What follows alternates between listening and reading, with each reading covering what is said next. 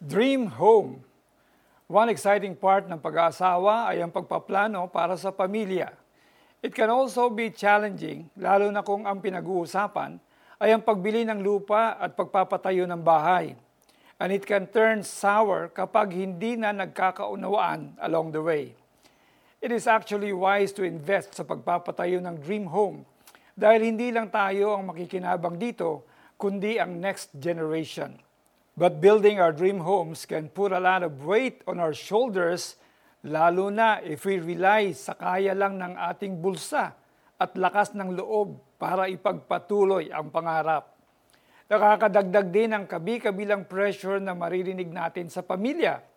May other factors din na pwedeng makaapekto sa pagpapatayo ng bahay, lalo na kung na-scam tayo ng contractors o kulang na ang pera to finish what we have started. Let us not lose hope kung nangangarap pa rin tayong magkaroon ng sariling bahay dito sa earth.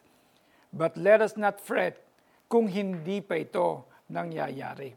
We can hold on to God's promise na meron tayong tahanang uuwian sa piling niya kung saan hindi na problema ang plano ng bahay, engineers, architects at contractors kasi nakahanda na ito para sa atin.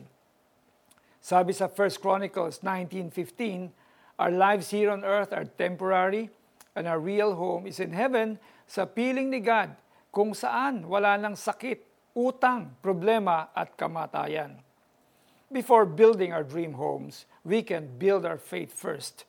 Jesus said, Ngunit higit sa lahat ay pagsikapan ninyo na kayo'y pagharian ng Diyos at mamuhay ng ayon sa kanyang kalooban at ibibigay niya sa inyo ang lahat ng inyong pangangailangan.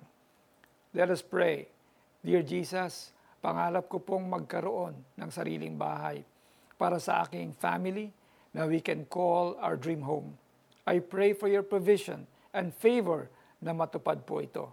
Thank you din po for reminding me that you have prepared a place for me in heaven.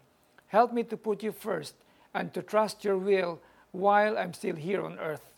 Thank you, Lord. In Jesus' name, Amen. Application, may mga pangarap ka ba para sa iyong sarili at sa iyong pamilya? Magandang bahay, kotse, at buhay. Sa bahay ng aking ama ay maraming silid.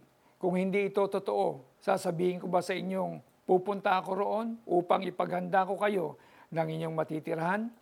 Juan 14.2 Ako po si Pastor Alex Tinsay na nagsasabing ang ating buhay ay hawak ng Diyos at tayo ay bibigyan niya ng katagumpayan. God bless you more and have a pleasant day.